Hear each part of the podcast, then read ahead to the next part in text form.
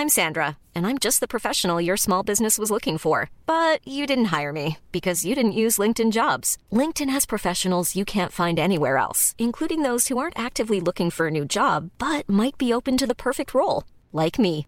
In a given month, over 70% of LinkedIn users don't visit other leading job sites. So if you're not looking on LinkedIn, you'll miss out on great candidates, like Sandra. Start hiring professionals like a professional. Post your free job on linkedin.com/people today. Heraldo Radio, la HCL, se comparte, se ve y ahora también se escucha.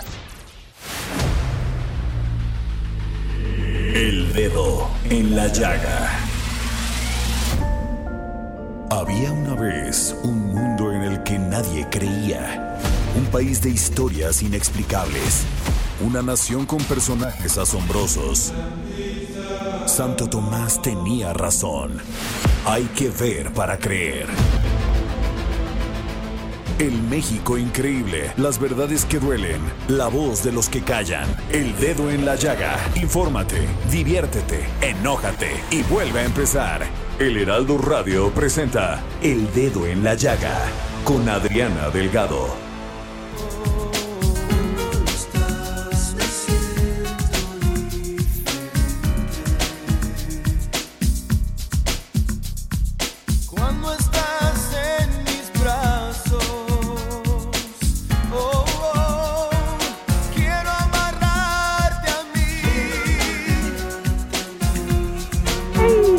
Empezamos este miércoles 17 de febrero escuchando a Joe Secada y con esta maravillosa canción Y no entiendo cómo puedes estar sin mí, no, yo quiero estar contigo. Y bueno, esta canción se la dedico a todos aquellos que por esta pandemia, por este confinamiento no hemos podido tener cerca de nosotros, amándolos, queriéndolos y sintiendo todas estas emociones que nos da ser felices todos los días.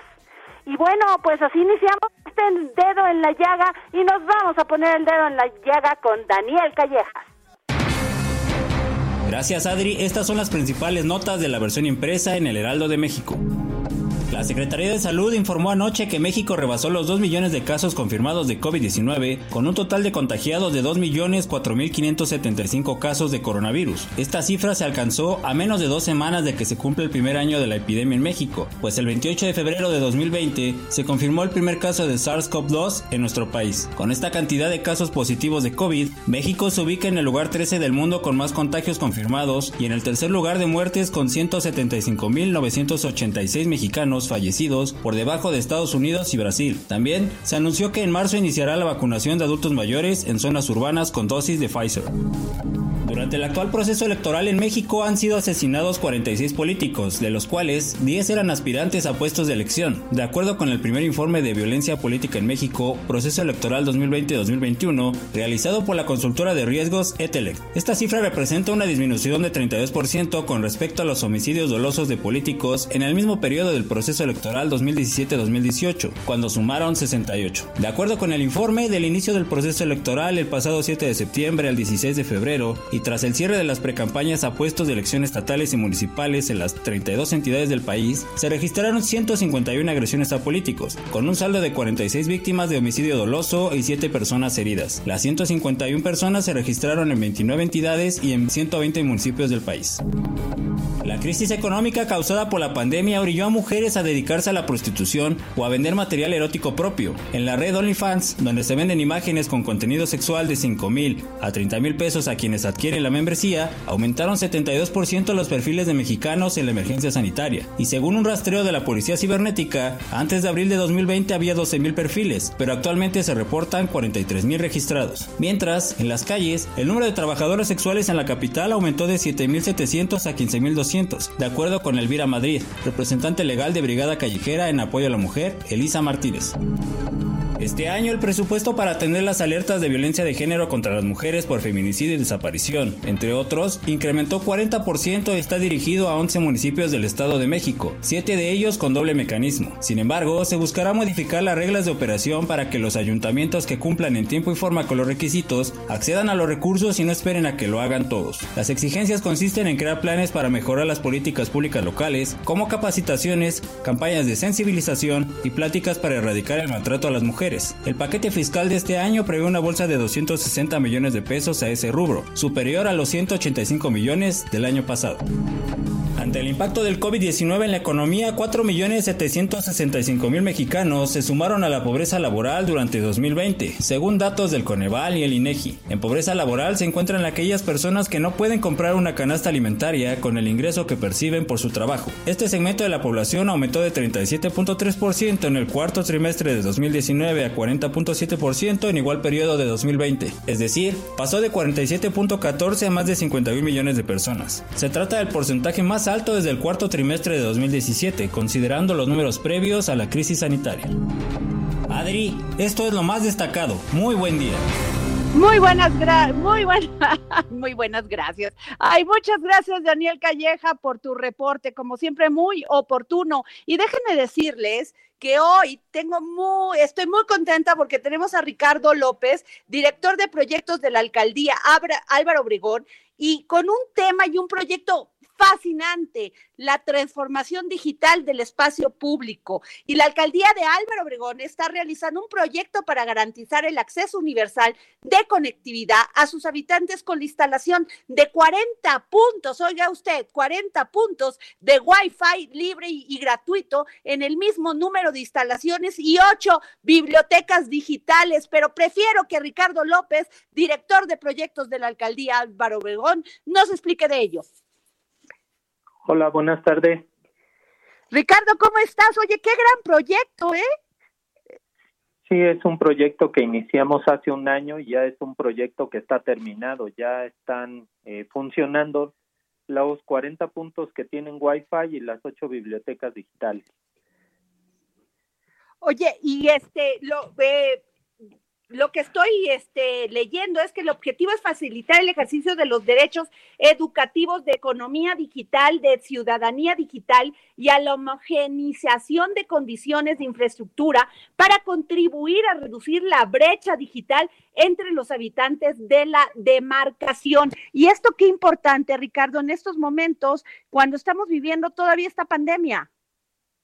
Sí, estamos en un problema de que la sociedad se tuvo que digitalizar a fuerza. Ante el asunto de la pandemia, de una u otra forma tuvimos que trabajar en nuestra casa, llevar muchas actividades en nuestra casa, y esto lo único que hizo fue acelerar los procesos de digitalización.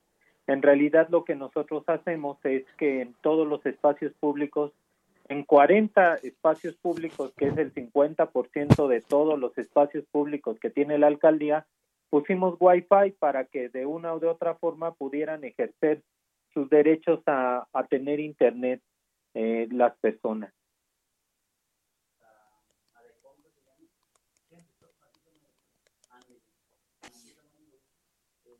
Bueno. Sí, Ricardo, aquí estoy. Oye, Ricardo, ¿y cuándo se va a poner? ¿Ya está listo este proyecto o cuándo lo vas a poner en marcha? No, ya están listo el proyecto. Okay, o sea, la gente ya puede acudir a estos espacios y poderse conectar, porque lo que estoy leyendo es que se pueden conectar más de 100 personas por cada espacio. ¿Es así? Sí, el Wi-Fi funciona bien para 100 personas conectadas al mismo tiempo. El problema que tenemos es que por la misma pandemia no pueden entrar a los espacios hasta que no haya un semáforo verde que nos permita que los espacios públicos puedan recibir a las personas. Bueno.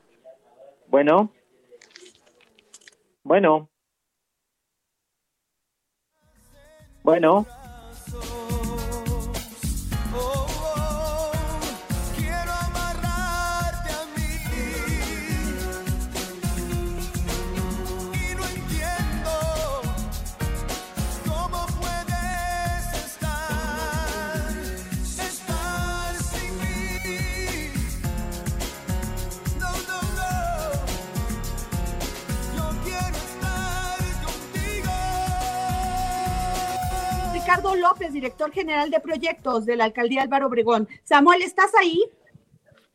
Sí, estoy aquí. Por favor, podrías, porque se nos está cortando la llamada otra vez. Claro que sí, Ricardo López, ¿qué tal? Muy buenas tardes, Samuel Prieto. Buenas tardes. Comunicándome. Oiga, es un proyecto bastante interesante, pero ¿cómo es que se está dando toda esta idea, se está surgiendo toda esta idea, si estamos encerrados, ¿no? ¿Cómo será la utilidad que se vaya dando a lo largo del corto y mediano plazo? Sí, nosotros lo que hicimos con este proyecto que inició antes de la pandemia fue que lo pensamos para que la gente estuviera afuera de las bibliotecas digitales. Lo que nosotros proponemos con la transformación digital del espacio público es que se utilicen los espacios externos. Los espacios externos a la biblioteca son los que tienen el Wi-Fi y son los que permiten que se conecten, no necesitan estar adentro de la biblioteca para poder acceder al Wi-Fi. ¿Y hay alguna ubicación estratégica? Es decir, afuera de la biblioteca, pues lo que hay puede ser un parque, tal vez una calle. ¿Cómo es que podría funcionar? Nosotros pusimos equipamiento afuera de las bibliotecas para que la gente pudiera acceder al Wi-Fi y pudiera tener una experiencia satisfactoria. Pusimos unas palapas, que es donde ellos se pueden sentar, pueden estar en la sombra, y aparte pueden conectar sus equipos, ahí tienen conexiones a la luz. Vaya, entonces sí se pensó tanto en la electricidad como en la parte que tiene que ver con la conectividad. ¿De qué manera se puede complementar un proyecto como este, que es muy incluyente, es para que las personas que no tienen acceso a Internet lo tengan, tal vez con el acceso a herramientas para hacerlo, ¿no? Computadoras, tal vez dispositivos móviles. En muchas ocasiones también tiene que ver con la falta de estos dispositivos. Sí, nosotros tenemos 20 computadoras portátiles en cada una de las bibliotecas y son de préstamo. Cuando uno no tiene un celular o una computadora para conectarse a Internet, nosotros se los proporcionamos. Excelente. ¿Y qué hay que hacer? ¿Hay que darse de alta de alguna manera, inscribirse, tal vez llevar alguna identificación? Sí. Normalmente se piden, como se pide un libro en la biblioteca, les piden su identificación a cambio de que les presten el material. En cuanto ustedes regresen el material, nosotros les regresamos su identificación. Vaya, pues es un proyecto que seguramente va a ayudar mucho, sobre todo a los jóvenes, por ejemplo, que en este momento están tomando clases y que no tienen acceso a Internet para complementar sus estudios. Así es de que, pues definitivamente es bastante loable esta labor. Ricardo López, director general de proyectos allá en Álvaro Obregón, muchísimas gracias por contarnos sobre este asunto. Gracias a usted. Que tenga muy buena tarde. Bien, continuamos aquí en El Dedo en la Llaga de Adriana Delgado y vamos a pasar al siguiente tema, que es un tema que siempre hace bastante ruido, particularmente porque actualmente vivimos en una época que parece estar bastante desatada y la violencia también no pega únicamente a las personas como usted y yo de a pie, sino también incluso a los políticos. Y para abordar este tema tenemos en la línea del Dedo en la Llaga a Lorena Piñón. Ella es secretaria de Gestión Social del PRI. Lorena Piñón, ¿cómo le va? Muy buenas tardes, qué gusto saludarle. Hola, buenas tardes, pues muchísimas gracias. Primero que nada, un saludo a tu auditorio. Muchas gracias, y también Adriana Delgado le envía un gran saludo. Esta violencia... Un abrazo. se lo transmitiremos, por supuesto. Violencia en Veracruz, asesinatos, hay bastantes, está el de Gladys Merlin Castro y su hija de 27 años. Pues vamos, es un tema muy, muy fuerte, ¿no? ¿Lorena? Bueno. Sí, me escucha. Sí, estoy atenta a la pregunta, dígame. Entiendo, bien. Hablábamos de la violencia en Veracruz, ¿no? Los asesinatos, por ejemplo, el de Gladys Merlin Castro, es un tema muy espinoso, muy complicado y muy doloroso. Terriblemente, estamos de luto en Veracruz, como ustedes bien lo saben, en esta etapa del proceso electoral, desde que inició entre el 7 de septiembre y el 16 de febrero, se han cometido 46 homicidios dolosos de políticos.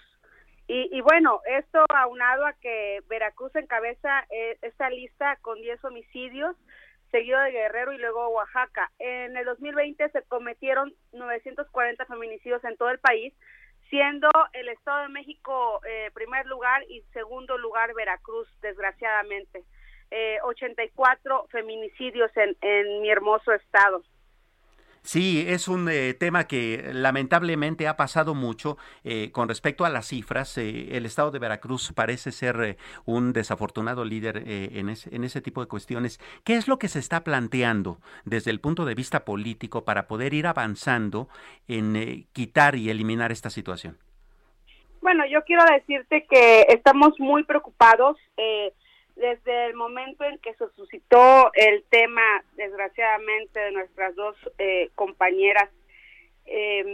Fíjate que en automático vino el secretario de organización representando a nuestro presidente nacional, Alito Moreno, nuestro secretario de organización, Ricardo Aguilar, y bueno, de alguna manera se exigió a las autoridades que tenían que poner especial atención en ese tema, porque, es muy triste ser un segundo lugar a nivel nacional en feminicidio, y esto desgraciadamente es debido a que pues, le quedó muy grande el cargo a nuestro gobernador. Desgraciadamente, no tan solo está ocurrió en Cosoleacaque, ocurrió también en Orizaba, ahí tuvieron un atentado, pues los policías municipales. Hay cosas muy, muy extrañas y obviamente tenemos que alzar la voz, quienes nos estemos desde esta trinchera hablando políticamente y bueno, pues todos hemos sufrido algún tipo de violencia. Yo misma cuando fui candidata a la alcaldía en mi municipio, en San Rafael, sufrí un atentado. Las autoridades ahí se quedan las cosas, nunca le dan mayor seguimiento y eso, por eso mismo hay tanta impunidad. Lorena, ¿cómo estás? Habla Adriana Delgado. Un abrazo, querida paisana.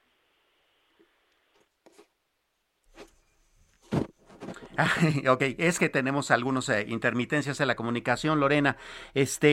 Hablando justamente de esta violencia que también se está dando en términos políticos, algo que llama bastante la atención, por ejemplo, en el caso de Gladys Merlin, es que ella fue atacada en el interior de su domicilio por un comando armado. Hubo indicios de que ella tuviera, por ejemplo, algún problema por amenazas de algún grupo del crimen organizado por alguna decisión que ella haya tomado y que no haya sido bien vista por ellos, o ha habido en términos generales, más allá de esos homicidios, síntomas de que la situación podía recrudecerse así. Tanto Gladys como Carlita eran dos mujeres trabajadoras, mujeres de bien. Las autoridades competentes, yo creo que en el estado no, ¿verdad? Porque no las hay, pero a nivel federal esperemos que se hagan cargo de esclarecer este doble crimen. Lo que yo te puedo hablar sobre ellas, que tuve la fortuna de conocerlas, que eran dos mujeres talentosas, mujeres trabajadoras, mujeres que eran mujeres aguerridas.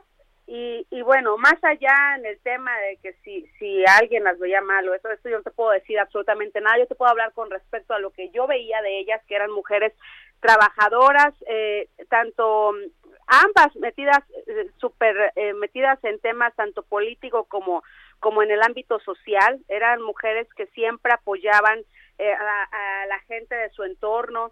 Esto habla de que como mujeres somos muy vulnerables y lo que sí te quiero decir que es punta de lanza y como apoyo el PRI nacional con el liderazgo de Alejandro Moreno Cárdenas, porque se solicitó la intervención del gobierno federal en el marco de la ley. Desgraciadamente el gobierno de Cuitláhuac, como te decía, está rebasado, está ausente y es incompetente. Es algo increíble que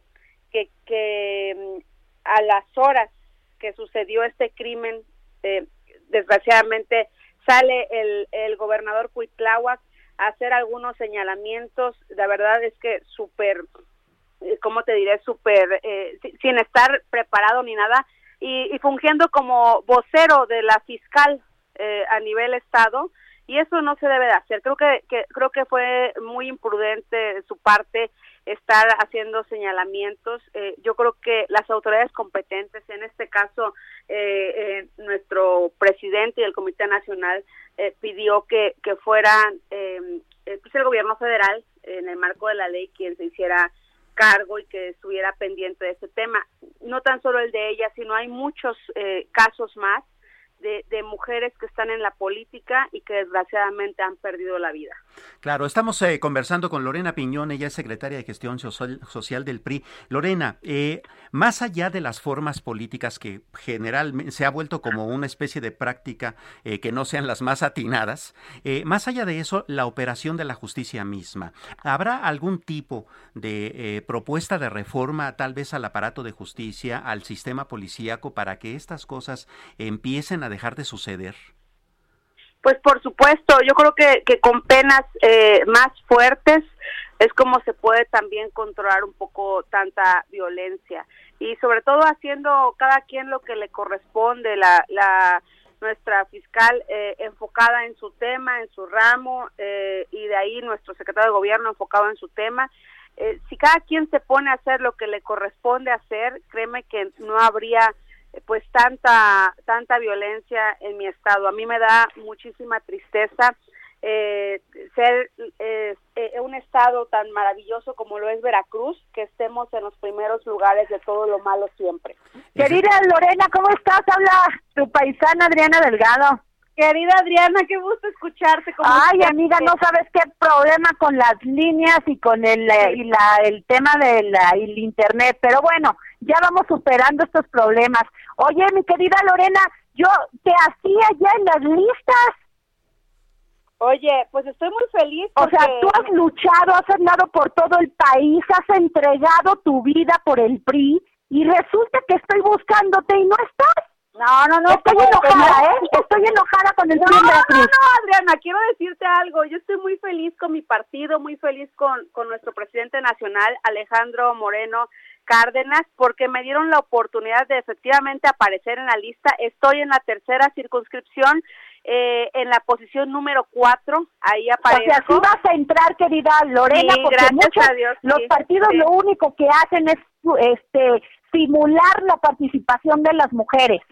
En el caso de nosotros, no. Te digo que desde que llegó Alito Moreno a la dirigencia nacional del PRI, como te lo he comentado en otras ocasiones, paisana, él, los cargos principales a nivel nacional en el comité ejecutivo somos mujeres. El 65% somos mujeres. Tenemos una dirigente de un sector tan importante como es la CNOP.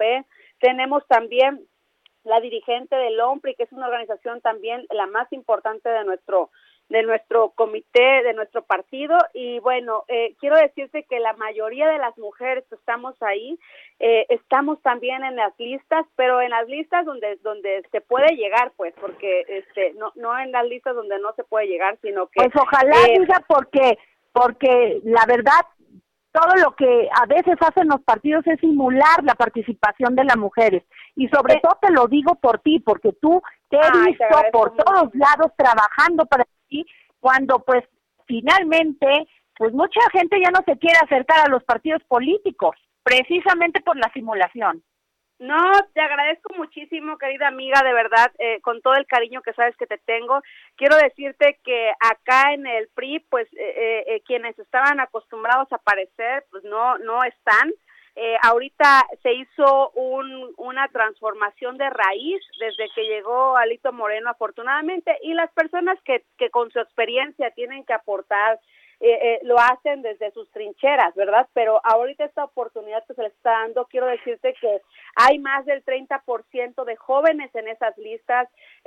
Fíjate que más del 50% de las mujeres estamos en esas listas, y pues a mí me hace muy feliz, porque en estos momentos la militancia ya está hablando, y Alito, la verdad es de que está apoyando y se basa en lo que dice la militancia. Ya no vas a... Lorena, tenemos solamente 40 segundos. Dime por qué en 40 segundos las personas tiene, o sea, podrían votar por el PRI?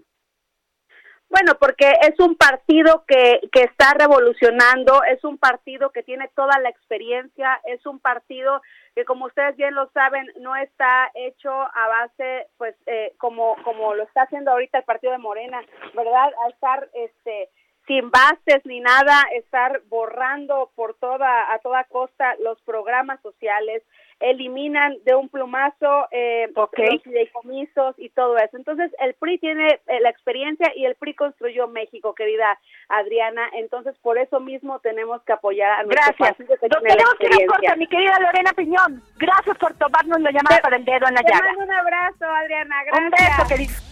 Sigue a Adriana Delgado en su cuenta de Twitter, @AdriDelgadoRuiz. Además, te invitamos a enviar tus opiniones y comentarios en texto o por mensaje de audio a través de WhatsApp al 55 2544 33 34. Y si quieres escuchar El Dedo en la Llaga de El Heraldo Radio en cualquier momento y donde quiera que te encuentres, descarga el podcast disponible en Spotify y iTunes. Heraldo Radio.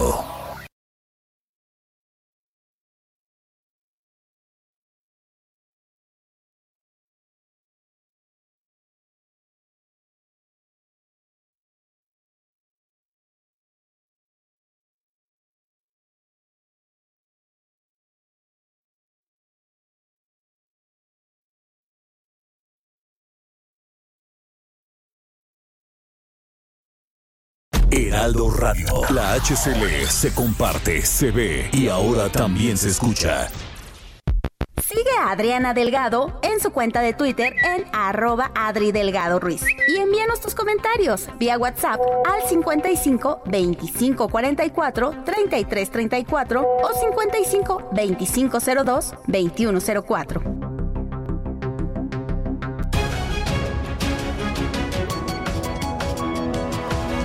Estamos aquí en El Dedo en la Llaga. Samuel Prieto, ¿estás ahí todavía?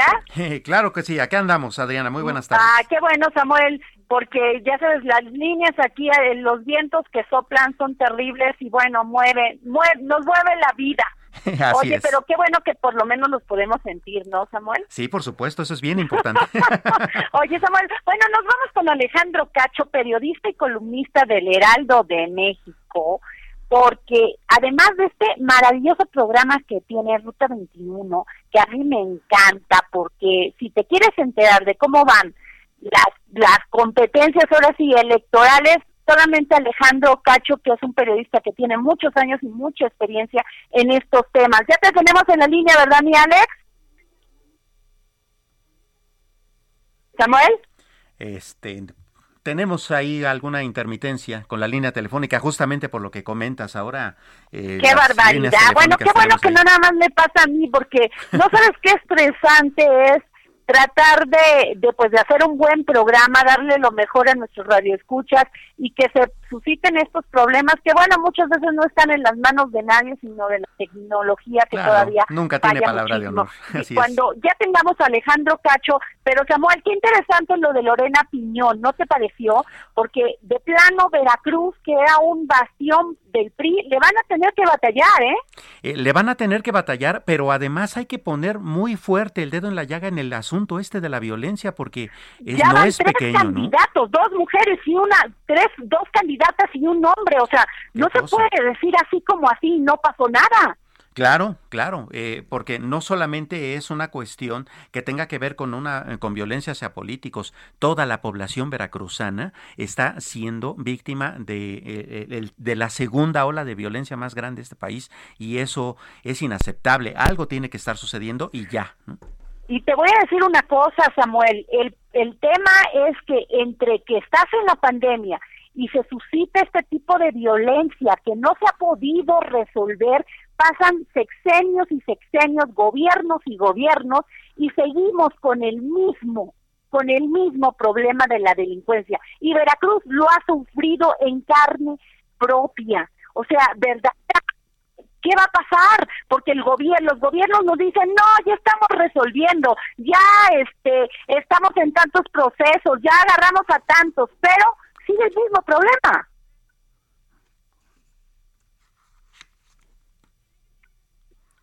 Sí. ¿Samuel? Sí, estábamos aquí teniendo algunos problemas de intermitencia. Sí, eso es un problema fuerte y también está sucediendo en otros estados. En la línea de telefónica del Dedo en la Llaga ya tienes a los representantes de los partidos políticos del porque fíjense que en el Dedo en la Llaga hemos estado hablando con los presidentes y presidentas de los comités directivos estatales y en esta ocasión nos pusimos a trabajar para que Sonora estuviera presente en el Dedo en la Llaga y tenemos en la línea a Joel Ramírez Bobadilla, presidente del Comité Estatal del PRD en Sonora, a Jacobo Mendoza Ruiz, presidente del Comité Estatal de Morena en Sonora y Carlos León García, presidente del Comité Estatal del Movimiento Ciudadano en Sonora. Muy buenas tardes. Buenas tardes. Buenas tardes. ¿Los tenemos a los tres ya en la línea? Aquí estoy, Carlos León a la orden. Un gusto estar con usted, Adriana. Muchas gracias, don Carlos. Y bueno, pues en lo que se conectan nuestros otros presidentes de los comités directivos, don Carlos, Adriana, sin duda alguna va a ser una elección complicada. El gobierno es priista, ¿sí? Que lo preside Claudia Pavlovich. ¿Usted cómo ve? ¿Cómo se va a enfrentar su partido? Y le diría que nos pudiera dar una respuesta en un minuto para que tuviéramos oportunidad de abarcar más temas de los junto con Samuel Prieto. Don Carlos. Bueno. Sí, don Carlos. Okay, mira, estaba escuchándote, Adriana, y definitivamente México le duele mucho la inseguridad. Estamos hablando que la primera responsabilidad del gobierno pues es garantizar la vida y la paz de los ciudadanos, y es donde ha fallado.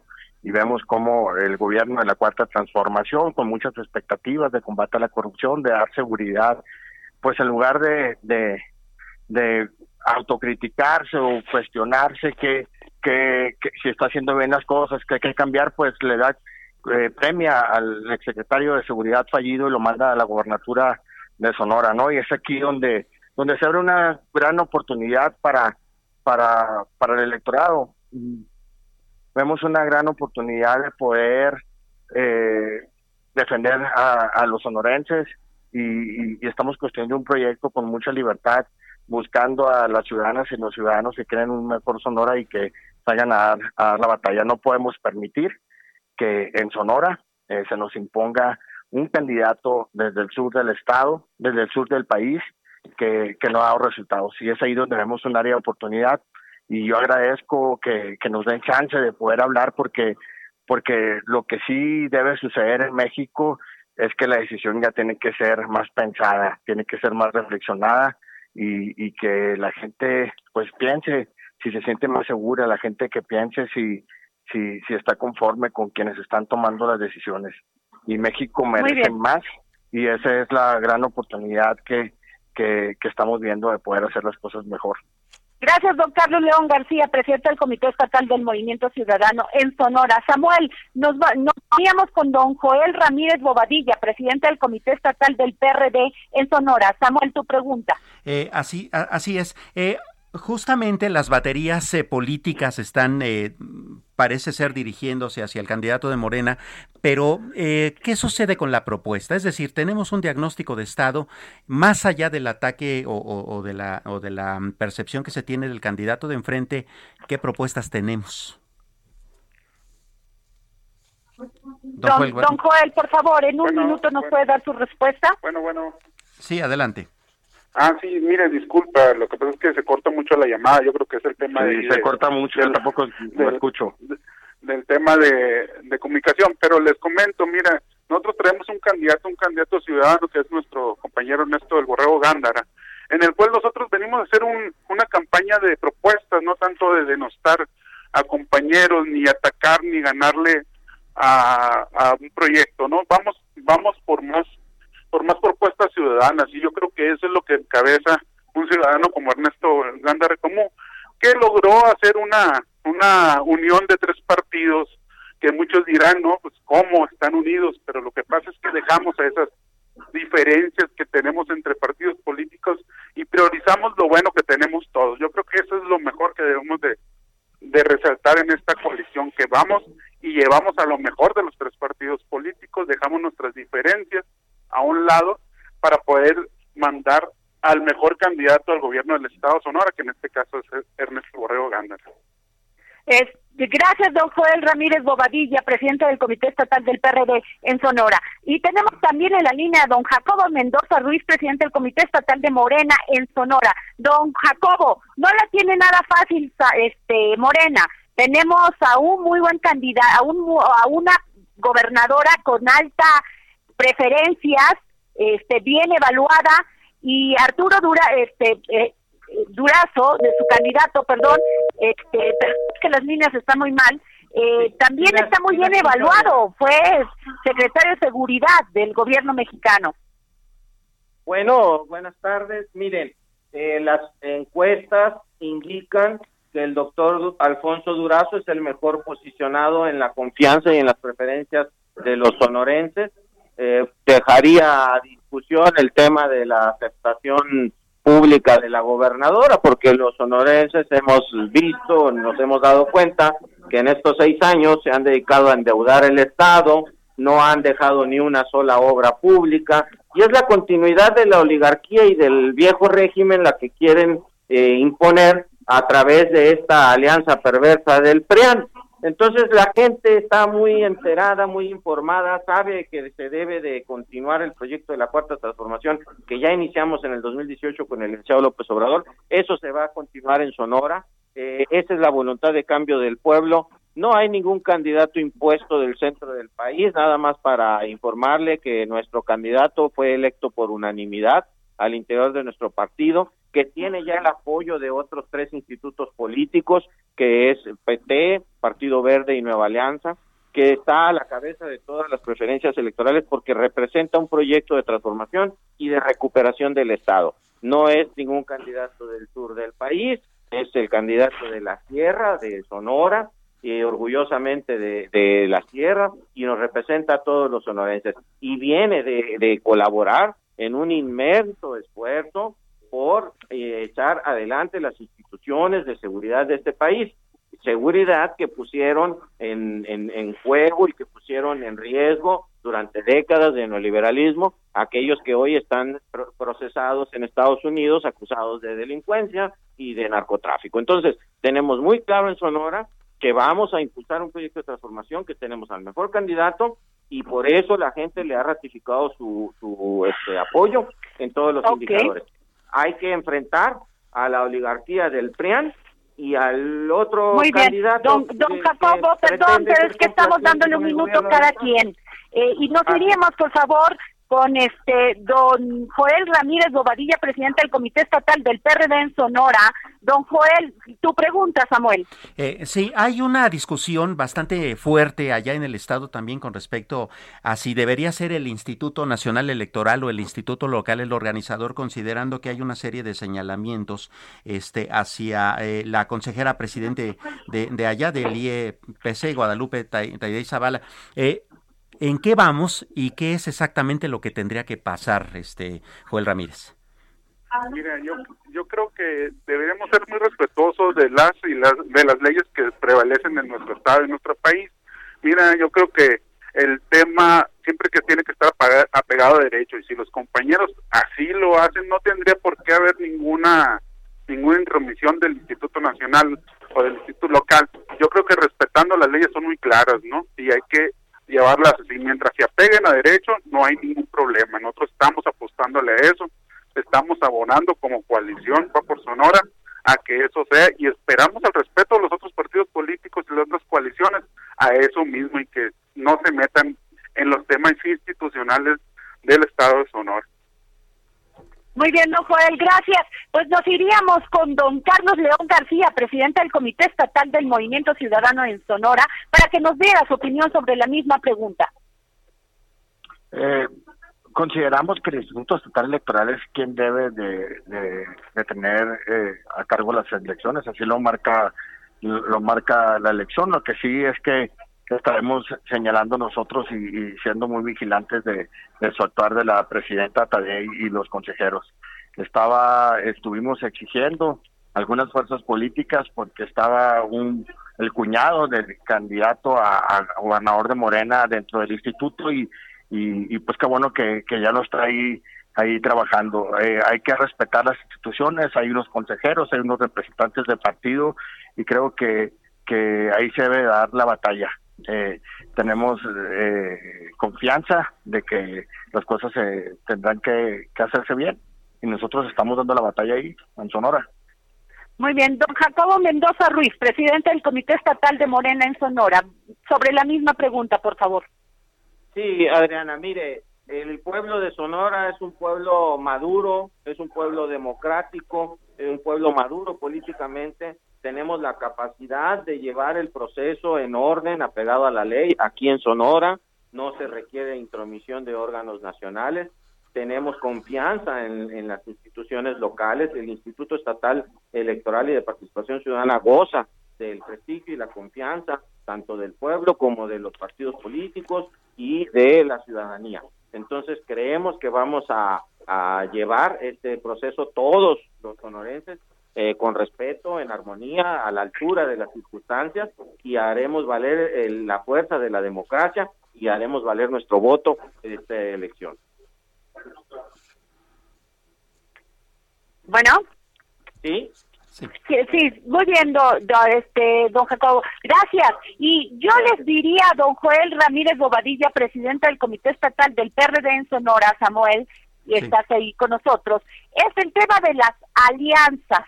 Ha generado muchísima confusión porque ideológicamente pues son de un punto a otro y a veces se contradicen.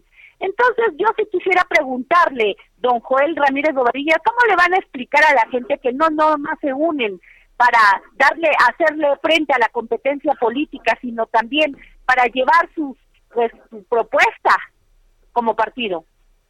Sí, mire, Adriana, la explicación es muy natural. Yo creo que estamos haciendo un lado, como les decía, las diferencias que teníamos. Y el compañero que estamos mandando como candidato a gobernador, en este caso el Borrego Gándara, logró aglutinar estos tres partidos, el cual de uno yo represento, con un proyecto de gobierno. Como les decía, no es una alianza de papel ni dedicada a ganarle a un candidato o a un partido político. Nosotros vamos a hacer propuestas muy claras en ese sentido, de cómo gobernar y con gobiernos de coalición, que está muy muy bien estudiado el tema, ya que en otros países y en otros estados ya de la República han funcionado muy bien. No vamos nomás a hacer una alianza electoral, vamos a hacer una alianza para gobernar, para sacar lo mejor de nosotros y poder plasmarlos. Así ya lo plasmamos en nuestras plataformas electorales que registramos ante el instituto, donde llevamos el sentir de los tres partidos políticos. Eso es lo que vamos a decirle a los ciudadanos, cómo vamos a gobernar y no permitir que lleguen las políticas fallidas que están haciendo de nuestro país en la situación en que estamos. Don Carlos León García, por favor. Yo creo que las alianzas están utilizadas y se hicieron esas leyes para perpetuarse en el poder, que son ilógicas, que son incongruentes y que la ciudadanía no tendría por qué ya seguirlas aceptando. El gobierno del Estado, con Claudia Pavlovich, llegó con un discurso de combate a la corrupción. En su discurso dijo que metería a la cárcel a los padrecistas y hubo persecuciones. Y la gente votó por ella para sacar a los corruptos y hoy están aliados.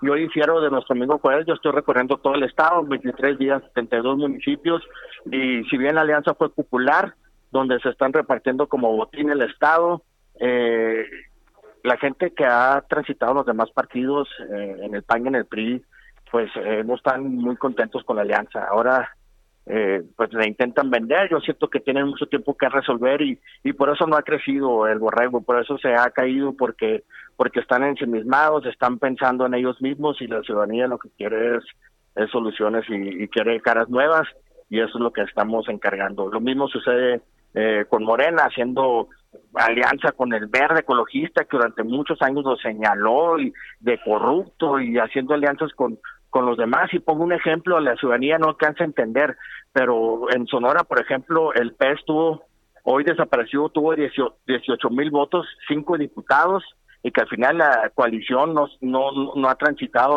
a que se hagan las reformas que ocupa el Estado, y Movimiento Ciudadano con 64,000 votos solamente tuvo un diputado. Es decir, se ponen en lo oscurito, en una mesa de acuerdo, porque así lo dicta la ley, independientemente de lo que la gente decida, cómo se reparten el porcentaje de la votación. Eso está mal. Si Morena se sintiera tan fuerte, pues que vaya solo la contienda.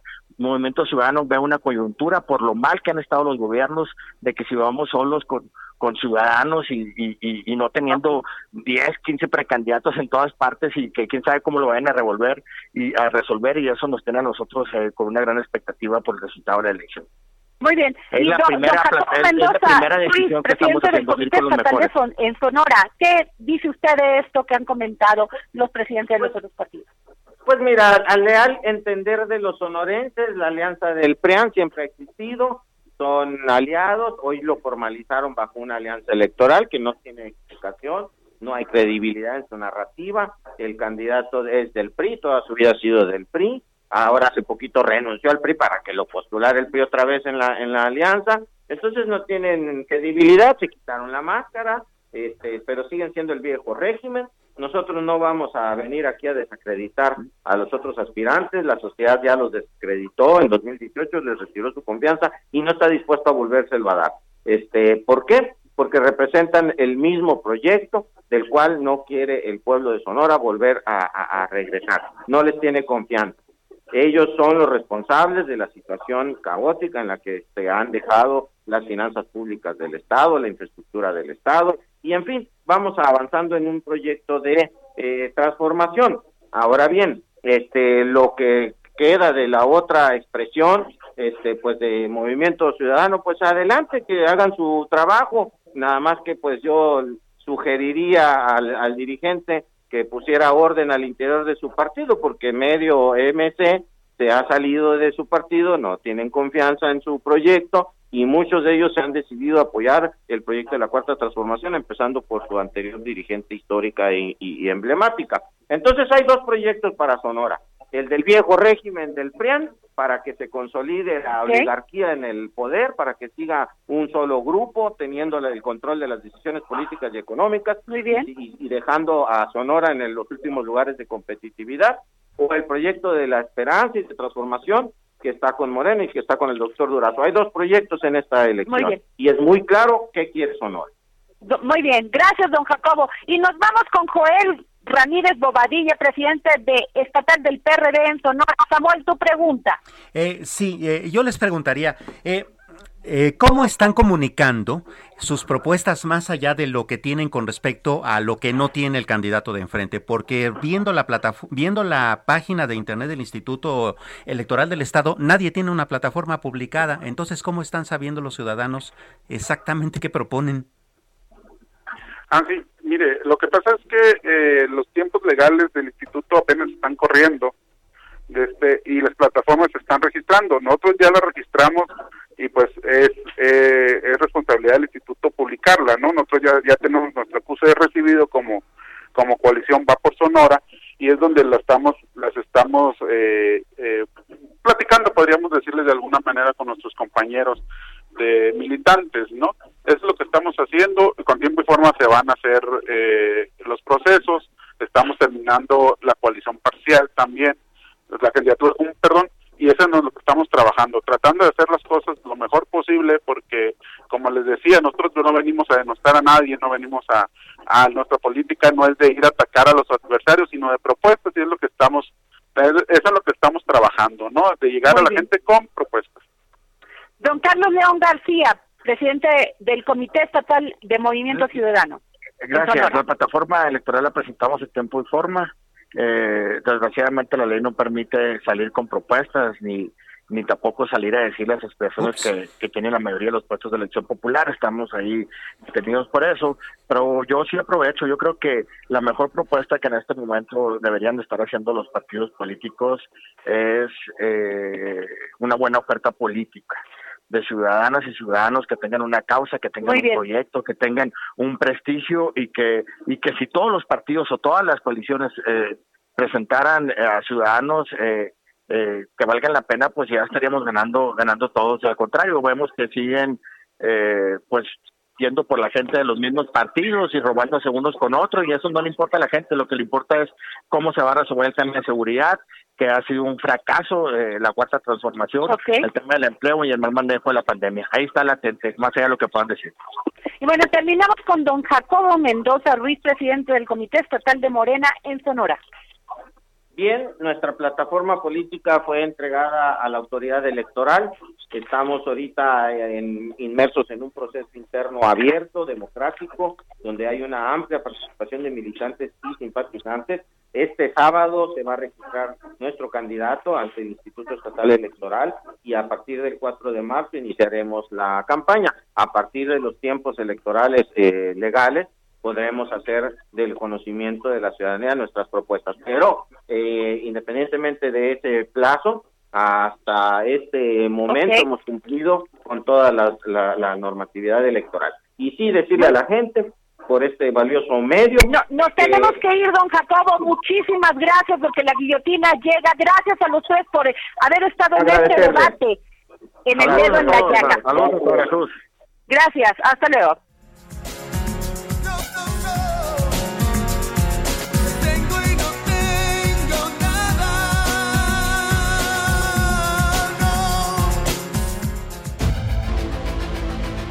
El Heraldo Radio presentó El Dedo en la Llaga con Adriana Delgado. Heraldo Radio, la HCL se comparte, se ve y ahora también se escucha. Hey, it's Paige DeSorbo from Giggly Squad. High quality fashion without the price tag. Say hello to Quince. I'm snagging high-end essentials like cozy cashmere sweaters, sleek leather jackets, fine jewelry, and so much more. With Quince being 50 to 80% less than similar brands. And they partner with factories that prioritize safe, ethical, and responsible manufacturing. I love that. Luxury quality within reach. Go to quince.com/style to get free shipping and 365-day returns on your next order. Quince.com/style.